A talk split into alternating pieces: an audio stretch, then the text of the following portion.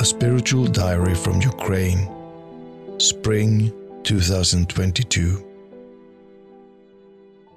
March 30th, the 35th day of the war.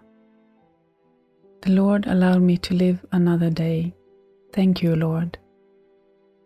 There was a small misunderstanding today between my mother and a woman. However, this situation showed me how it's not easy for us humans to forgive and meet each other to build a dialogue. It's much easier to fast on bread and water or to give up meat on Fridays because reconciliation and the restoration of relations is almost like a jewel. Insult immediately closes us, isolates us. We flee to our world where we begin to feel sorry for ourselves and justify ourselves, as if we had the courage to say honestly, I meant this and that. Sorry if my words offended you.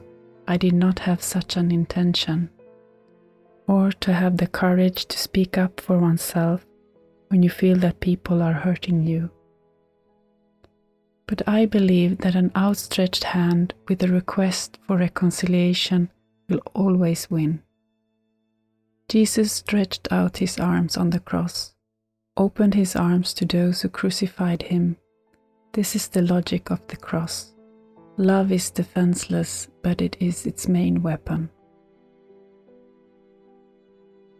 How joyful it is to hear about situations when the occupying forces refuse to carry out criminal orders, surrender to captivity so as not to kill, and side with the Ukrainians in order to side with the truth. I believe that in these days of war, God's grace pierces the armor of the human hearts of the occupiers. I believe that there are enemies who can shake hands and reconcile because revenge and anger are the road to nowhere. Lord, we praise you for every drop of your most holy blood, which has brought reconciliation between God and man. May our hearts be open to the search for peace and harmony, sincerity and courtesy in our relationship. A spiritual diary from Ukraine, produced by Rita Radio, Norway.